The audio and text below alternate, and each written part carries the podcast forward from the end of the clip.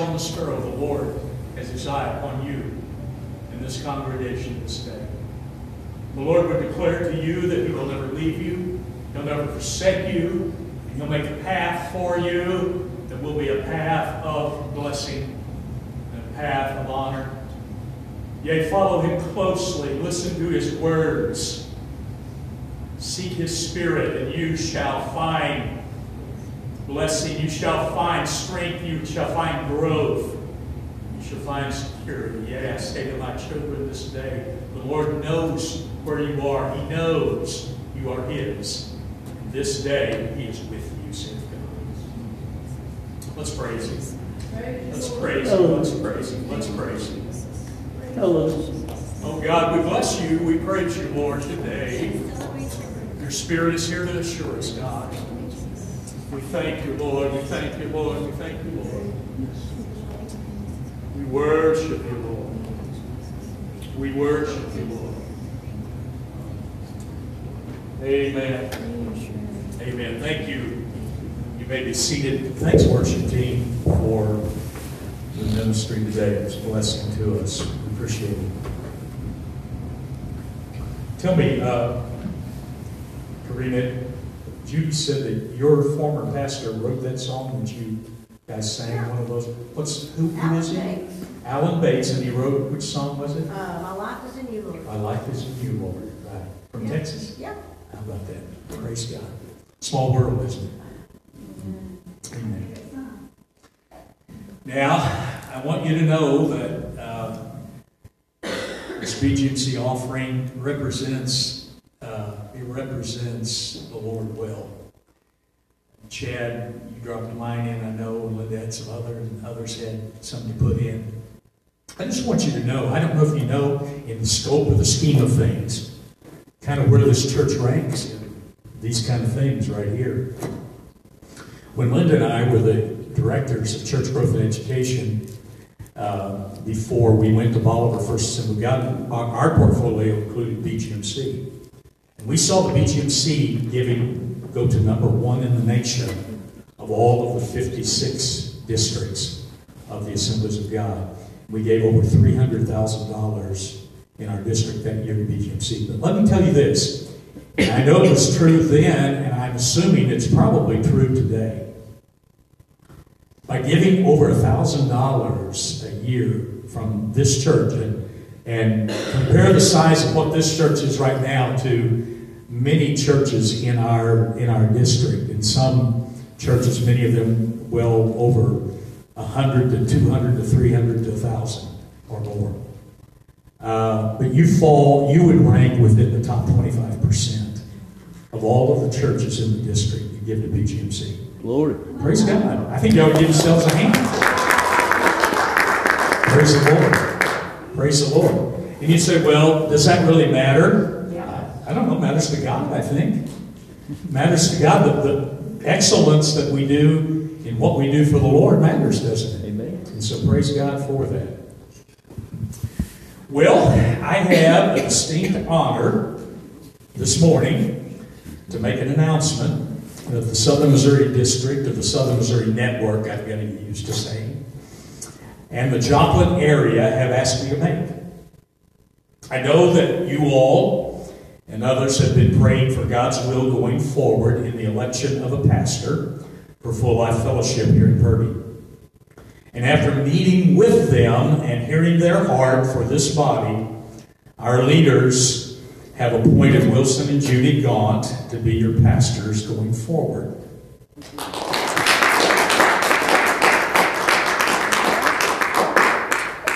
Goodbye retirement. Goodbye retirement. Yes, we we've said goodbye to that a time or two ourselves. Here's what I want you to know. And we, we realize this. I realize this by coming and observing what I've seen go on. Uh, also, the, the leaders at the, at the area level and the district have also observed this and know this. It's a truth that this church, in all likelihood, would not be here today had it not been for the passion and commitment of brother and sister Gaunt to help revive this work a few years ago. And I may be wrong in what I'm saying. He's going to come up here in a minute, and I don't know if both of them are coming. Just he's coming to, to respond to this. But I'll go out on a limb and say this I think God is doing a reviving work in them as well. At the same time that He has allowed them to do a reviving work here in the church. And so I believe that they still have that same passion and commitment today that they had when God first called them to come here and do this. So would you join me in welcoming your new pastors, Wilson and Judy Gaunt, today? God bless you guys. We welcome you.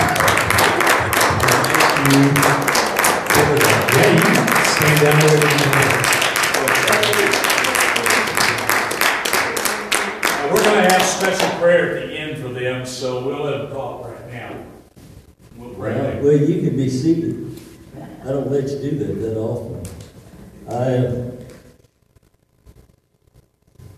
I was trying to think of something witty to say. I covet God's presence and anointing.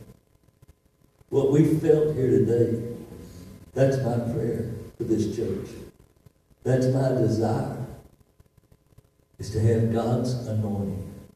God's presence. If, if you build it on Wilson, uh, yeah, that's not going to be a very big thing. But built on the Lord, built on the Holy Spirit, built upon the Father,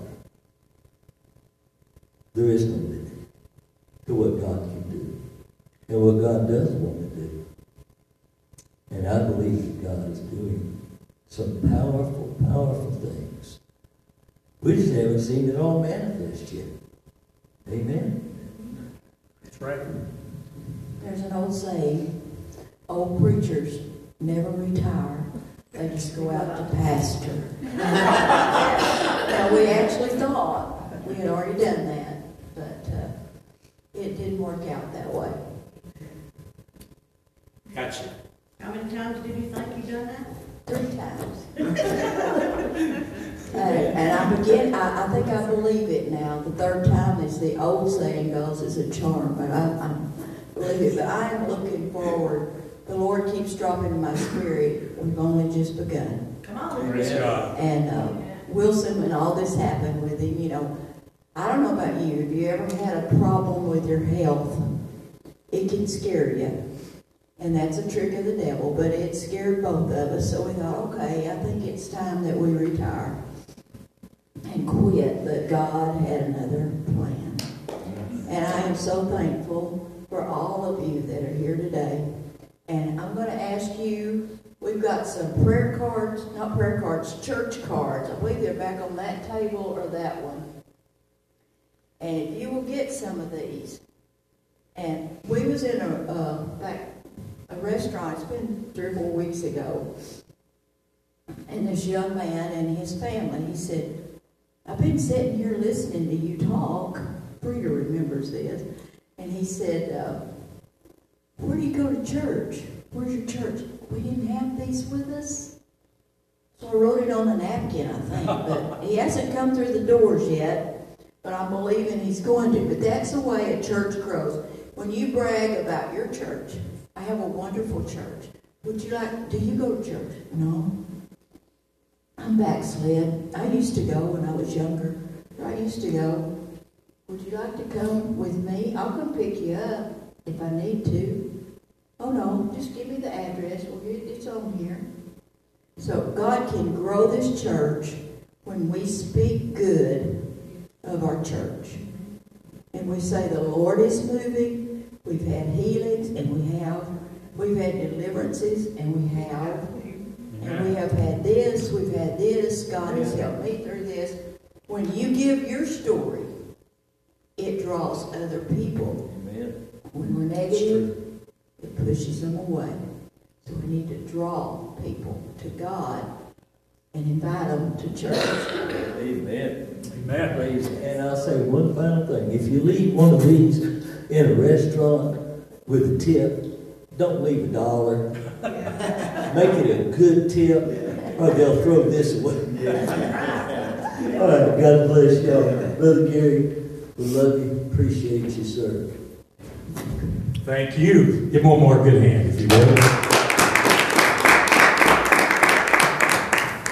Now, I want to let you know that there have been a couple of recognitions on the part of leadership uh, in regard to this church. Number one is this we know that the, you're going to have the backing of the Southern Missouri District Network. You're going to have the backing of the Joplin section of the Assemblies of God, the Joplin area. I'm, I'm interchanging words because they're trying to get us uh, over to newfangled language, but I'm, you know, old old dogs have a hard time learning new tricks. and uh, but anyway, uh, just know that. Just know that you've got the backing of of the, the assemblies of God for this community. We're believing God to do great things. The other thing we recognize is this God is touching Brother Wilson's health. God is touching Judy. Amen. God is ministering strength to them. But there are good helpers within this congregation. Amen. And they're going to be relying on good helpers in whatever way, capacity they, they deem uh, they want to set it up to do that. They're going to rely on you to make this a, a work um, that together we build for the glory of God. Amen. Amen. Now, I don't know if I can say this or not. Uh, it is, are, are we going to continue with the same plans that we talked about? And that is us coming back in a couple of weeks, he Yes. said? All right.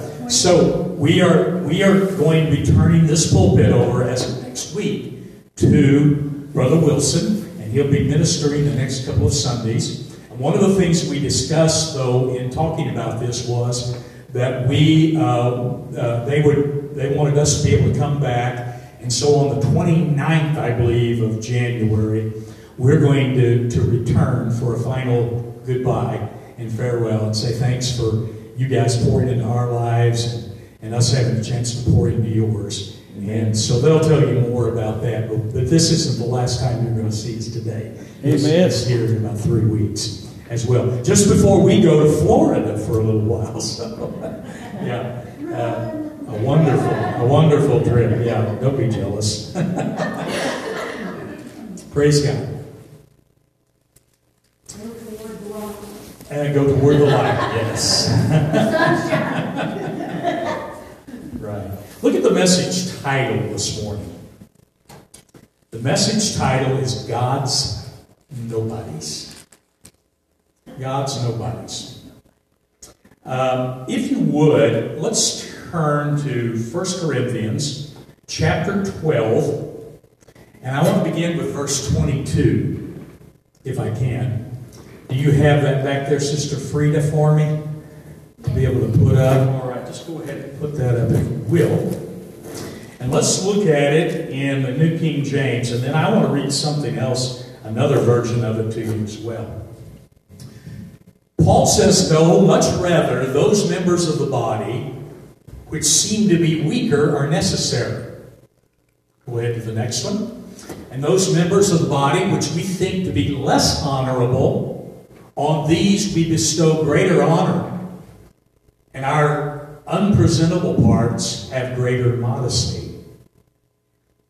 But our presentable parts have no need. But God composed the body, having given, having given greater honor to that part which lacks it. Okay? Now, I thought you might benefit from me reading from the Living Bible, because the Living Bible, although it's not a translation of the Word, it is a paraphrase of the Word, and it, it kind of puts it into language I think that, that it even be a little bit more understandable to us than what Paul was trying to get across to the Corinthians here. Here's what it says.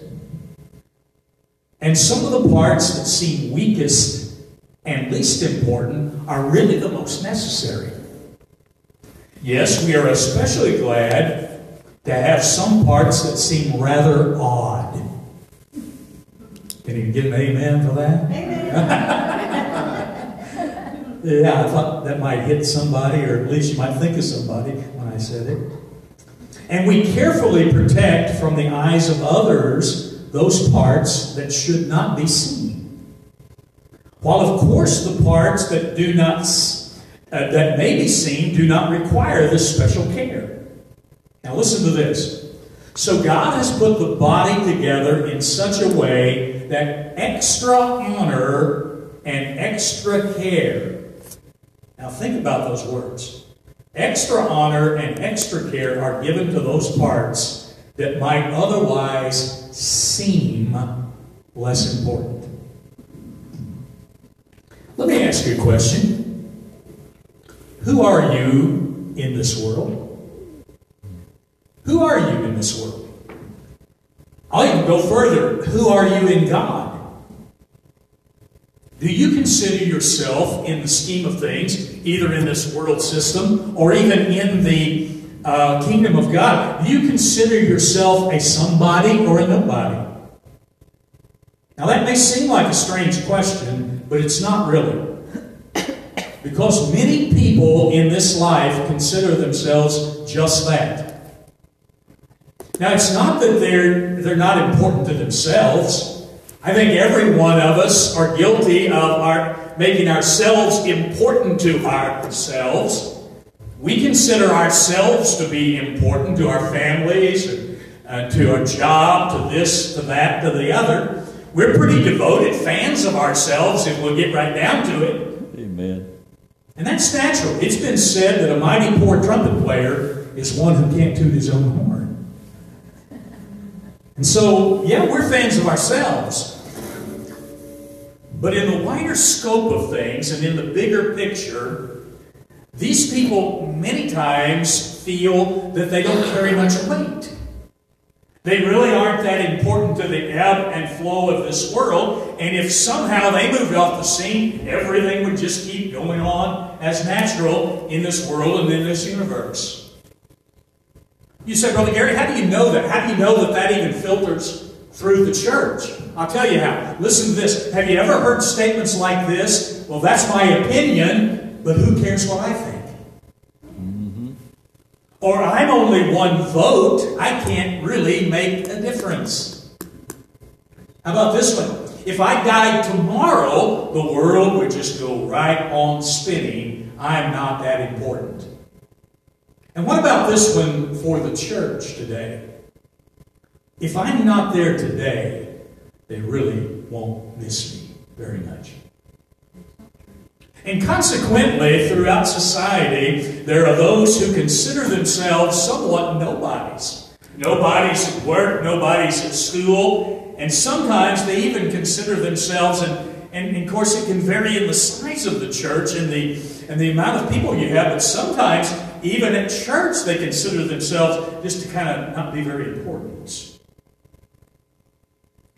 Now, Brother Wilson, I've learned that not everybody's like that. Do you know uh, what's really an eye opener and a shocker? It's when we somehow get the delusional impression that we are more important than we are. Hmm. Yeah. Have you ever known someone who became a legend in their own minds, so to speak? How many know the world has a way of slapping some sense back into you in those high headed moments? Yeah. It happened to me several times. I remember when we went to our very first pastorate in Ozark, Missouri. I was all of 26 years old. And I, one particular Sunday early on going, I poured my very heart into my message. I prayed, I sought the Lord, I, I studied, I prayed the anointing, and here I am. Here I am, the senior pastor. And I'm, I, I, I preached that message and I thought I really rung the bell. I'm a senior pastor and I have enlightened the congregation on the depths of God's holy word. And as they were finding out, a little older lady comes up to me and she takes my hand and then she pulls me closer and she whispers in my ear. And it was a it was phrased almost like a surprise. When she said, Pastor, that was a fine sermon. And then she said with a knowing wink, You keep on like that, and someday you might just make a preacher. Amen.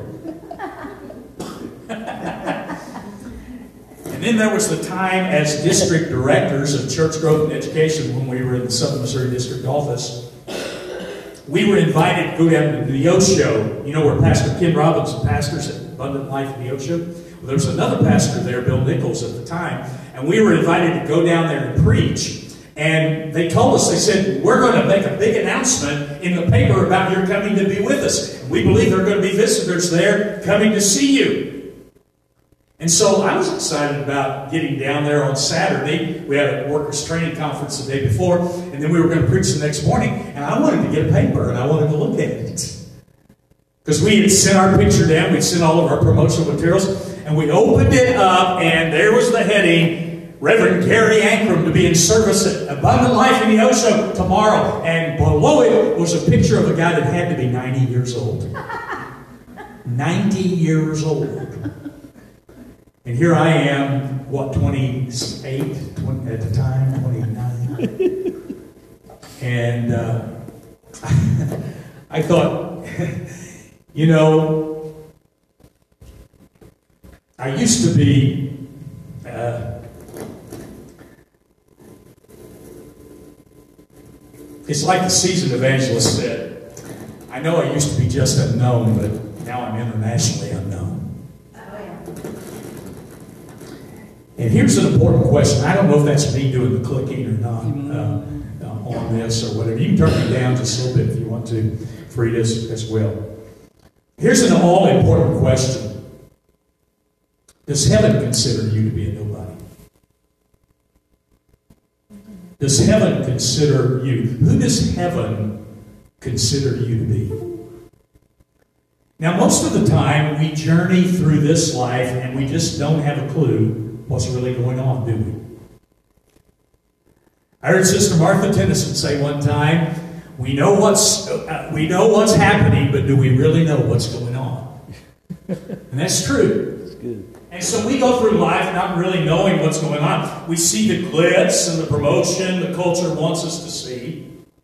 We know the names of those people and companies that uh, fill the limelight, and by hearing their names or seeing their faces, we deem them to be important, and by default, we consider ourselves and others who aren't in the limelight to be kind of as nobodies.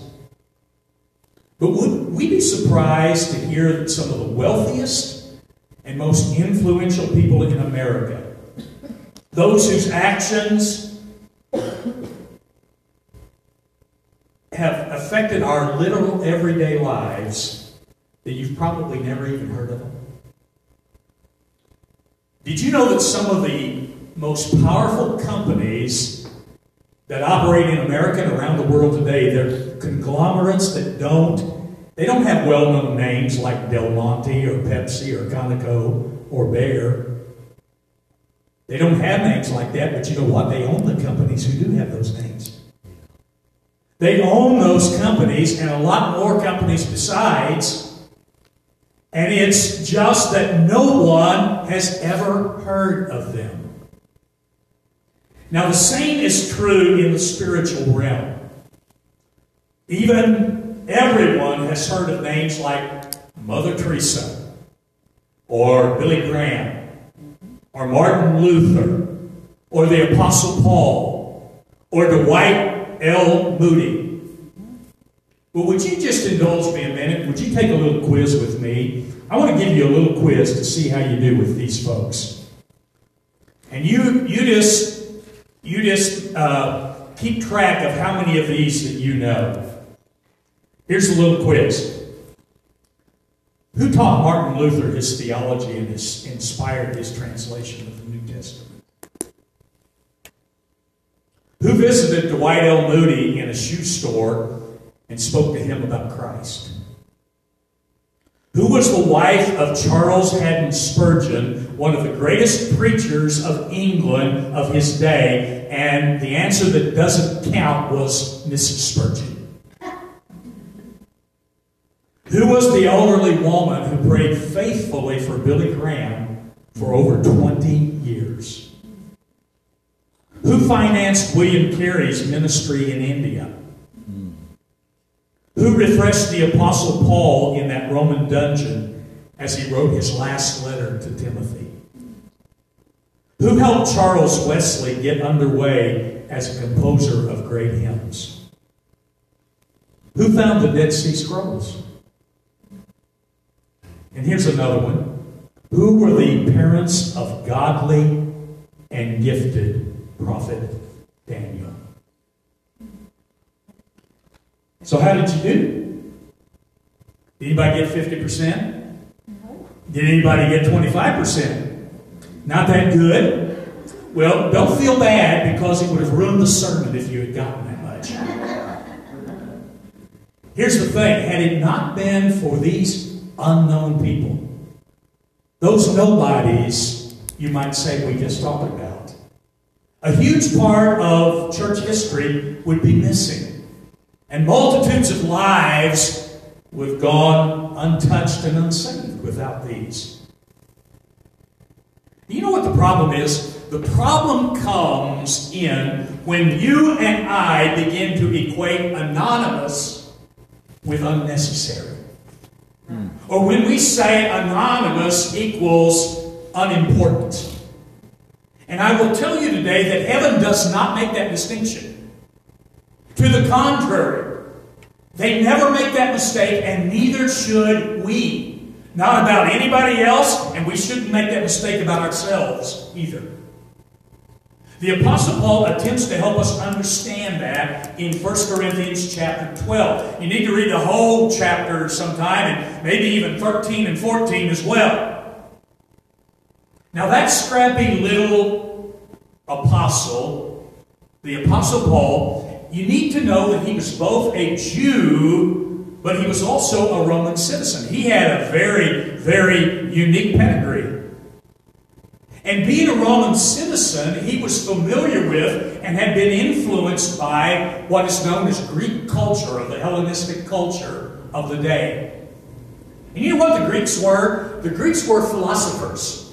The Greeks were existentialists. That's a big word for saying that they taught the power of the mind and logic and reason. And they said, listen, the mind and logic has priority over emotions. And so that's the way the Greeks communicated by and large. But Paul was also a Jew. And he was full of emotion. And the, the Jewish people, they spoke with emotion. They spoke with pictures. They spoke in a language that sometimes just paints it so beautifully to us. For example, the Greek mindset or the Western mindset might say, God will provide your need. We can understand that, can't we? But you know how the Jewish people might have said that? They will paint you a picture, and instead of saying, God will meet your need or provide your need, they will say, The Lord is my shepherd, and I shall not want.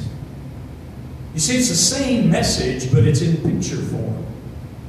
So here Paul is appealing to the logic of the Corinthians, and he is helping to speak their language, but at the same time, he can't help but uh, reach for something that his Jewish nature longs to give them, and he reaches for an analogy and that illustration to give a picture of what he wants to say. And that image that he gives is a picture of the human body.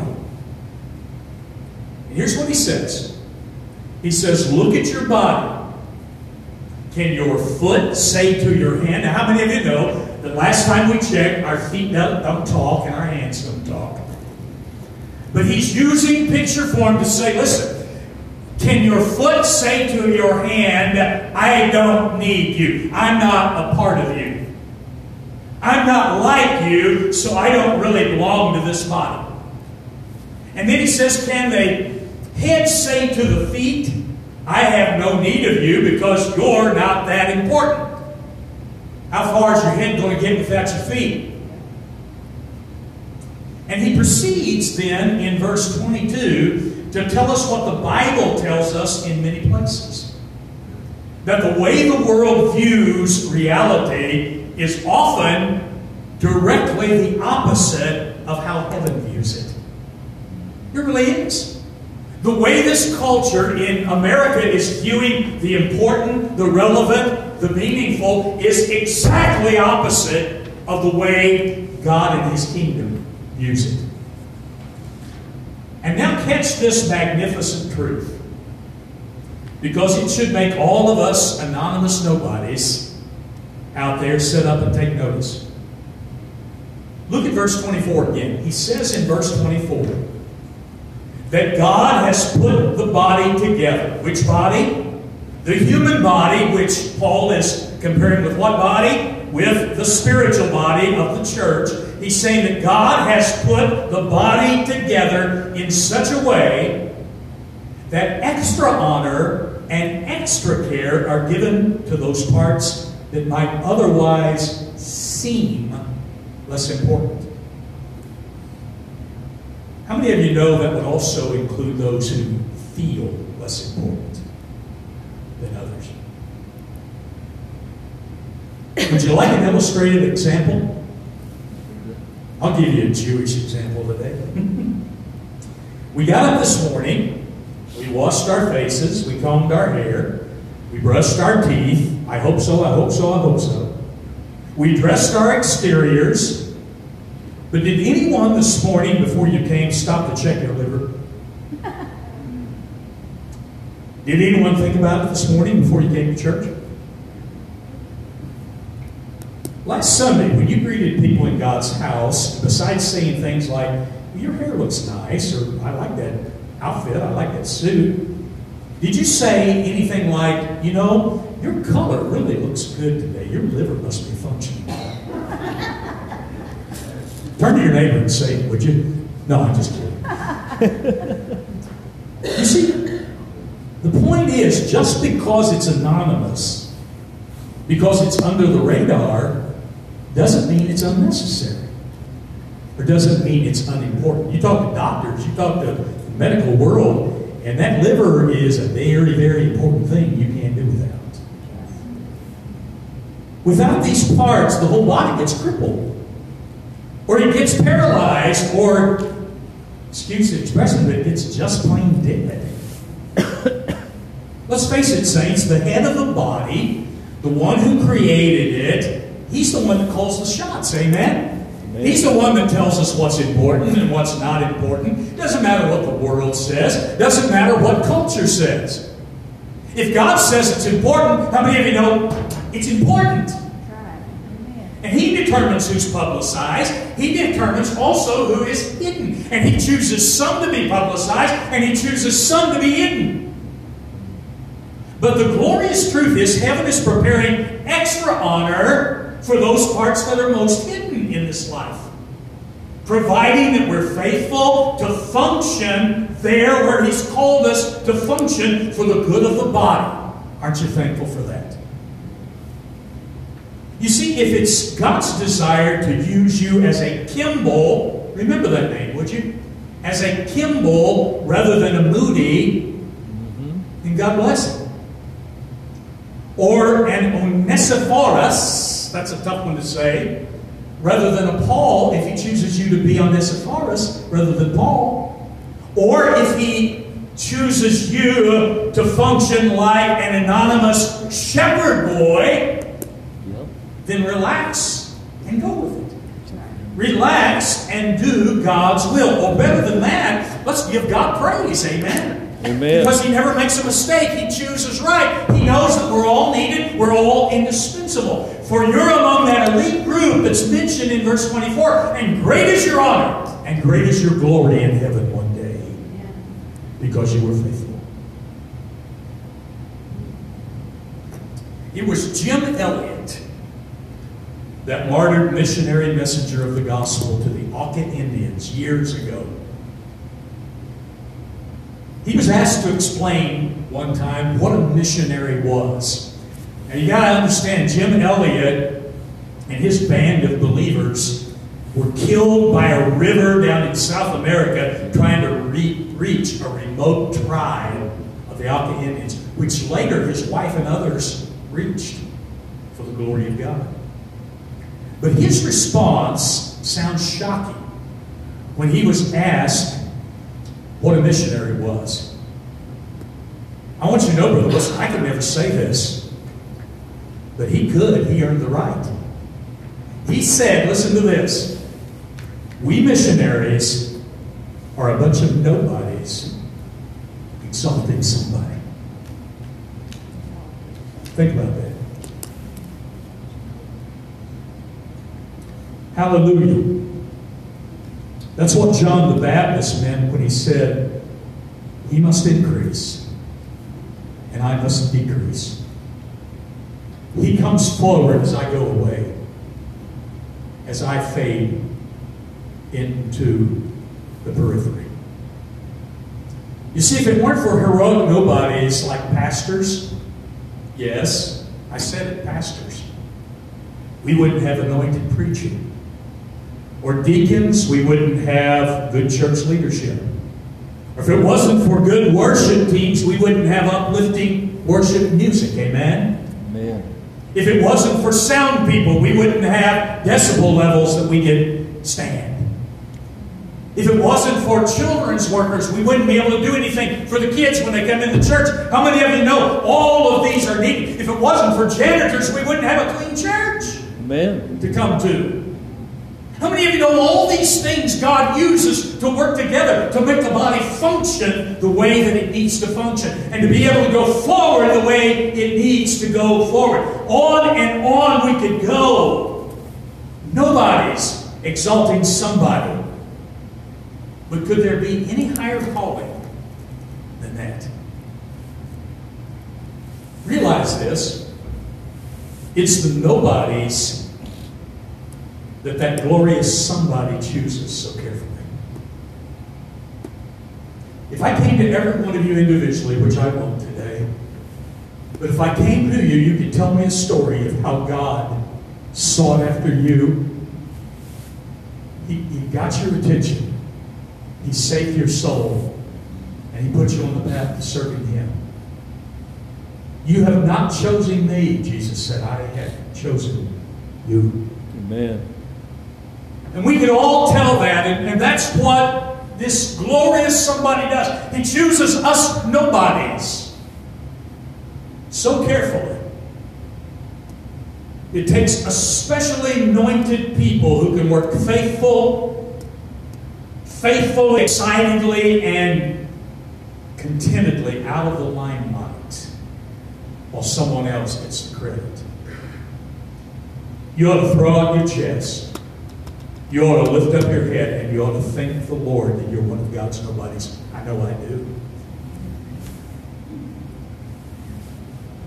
I'm going to give you a story in closing. It's a true story. It's an amazing account.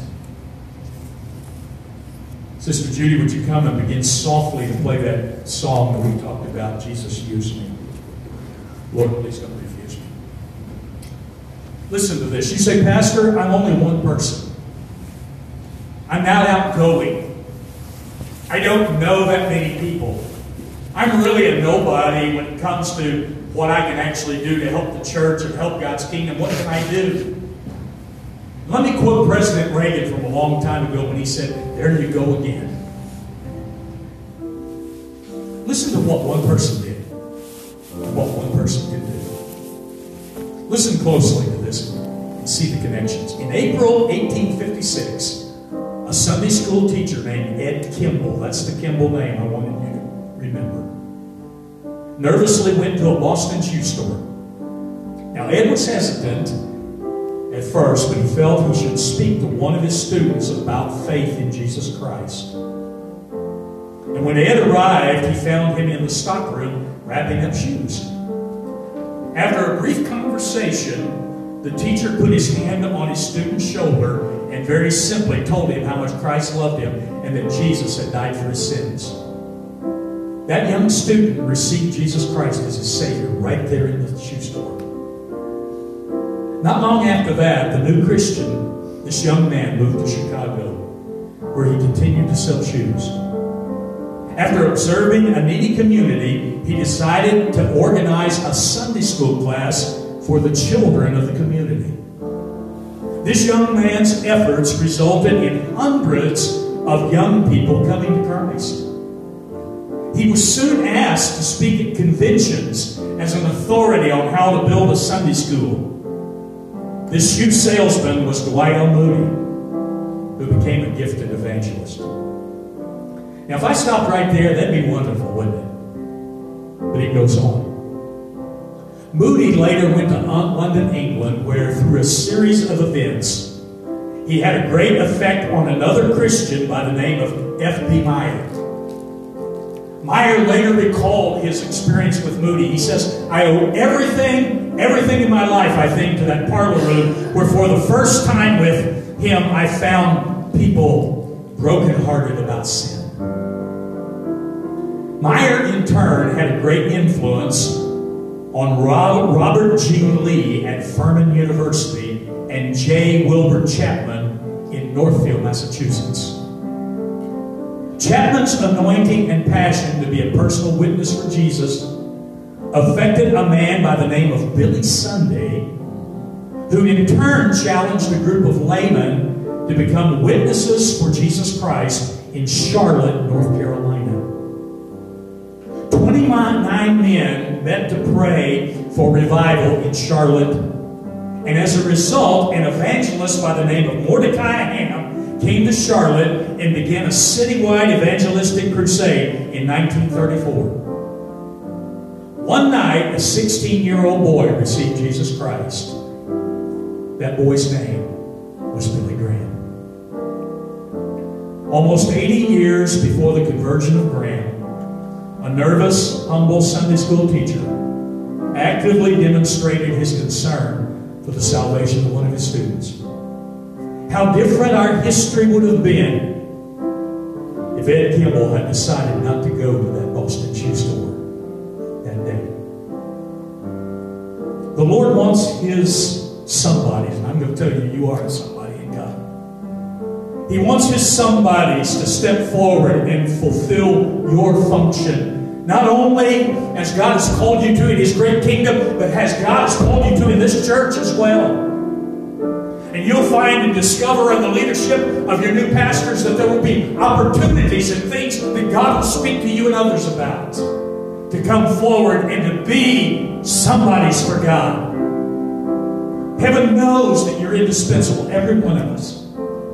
God will grant you extra honor and extra power to reach out to people. Amen. He'll get, grant you extra honor and extra ability to do what you feel like you can't do for the glory of God.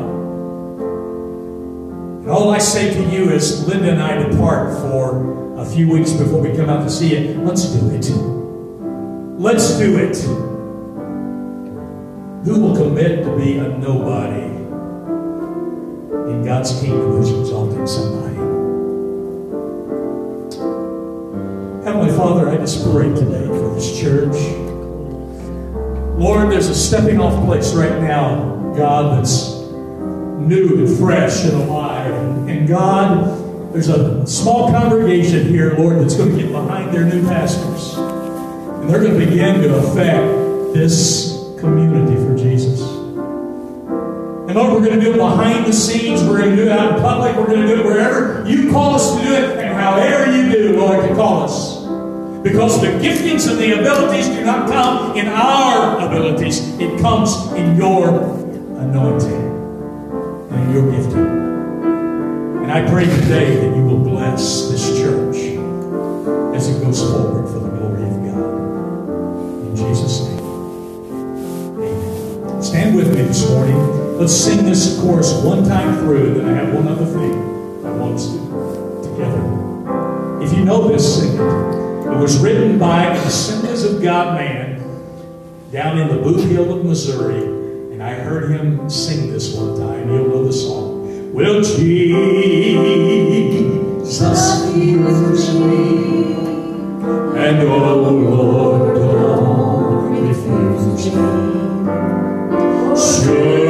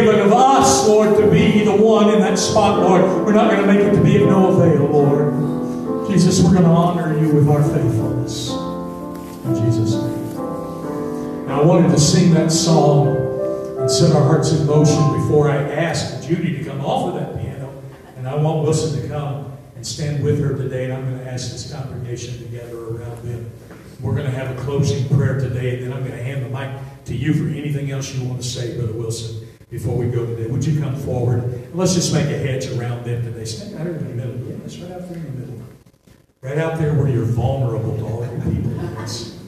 Praise God. Praise God. Let's gather around let's ask God to touch and anoint today. Hallelujah. Father, we just come right now in the mighty name of Jesus, Lord, and we thank you today, God, for this couple, dear Lord, that you have chosen to lead this church forward, Lord. God, with all of the anointing and strength, dear God, we commend them, Lord, to this work, dear Lord. We pray, dear God, today that you will lift them, God, to do those mighty things, to sit in heavenly places with you in Christ Jesus. Hallelujah, Lord, and give them vision, God. Give them uh, plans, give them desires, uh, and God, give them uh, connections, Lord, in this community, Lord, that they'll be able to take this church forward for the glory of God. Lord, help them to know, God, that this church is behind them in all of their endeavors and in all of their efforts, God. And Lord, this, as they call upon members of this church uh, to help and to, to come forward in places, dear God, to help and to aid and to, to strengthen, Lord, and to secure, I pray, dear Lord, that you will let them know that we're going to say yes. Hallelujah. We're going to do that for the glory of God. We praise you and we thank you, Lord. For it's in Jesus' mighty name we ask it. Amen. Amen. Brother Wilson, greet this congregation and tell them whatever you need to tell them before we're dismissed. Amen. Well, this is what's going through my mind. And I don't always say a lot of this kind of stuff. It was in 1978. I'd already been preaching for a while. Oh, I was ordained. I could go to Baptist later, you. But I remember that ordination service. Charles Greenwood preached. it. And I thought, wow, God, you're doing something.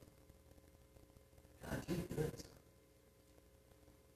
Fast forward quite a few years,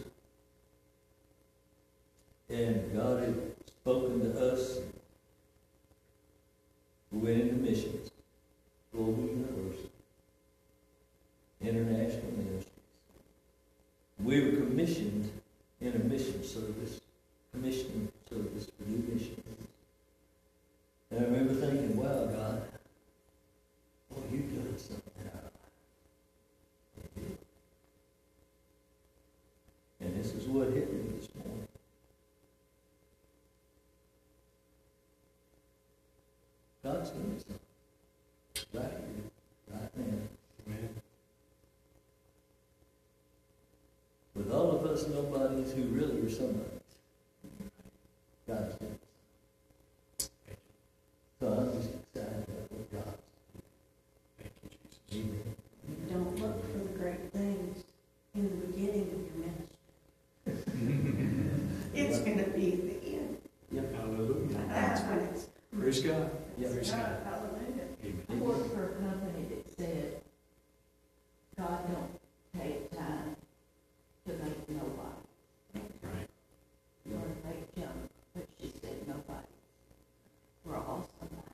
Praise God. We've all got a work that we can do. To and, pray.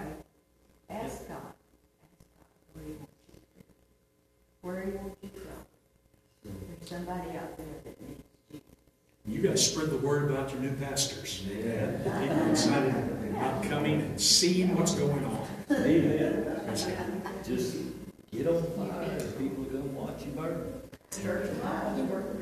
That is true. People prove that all the time. Y'all remember when, Yeah, I know. Y'all remember when Martin?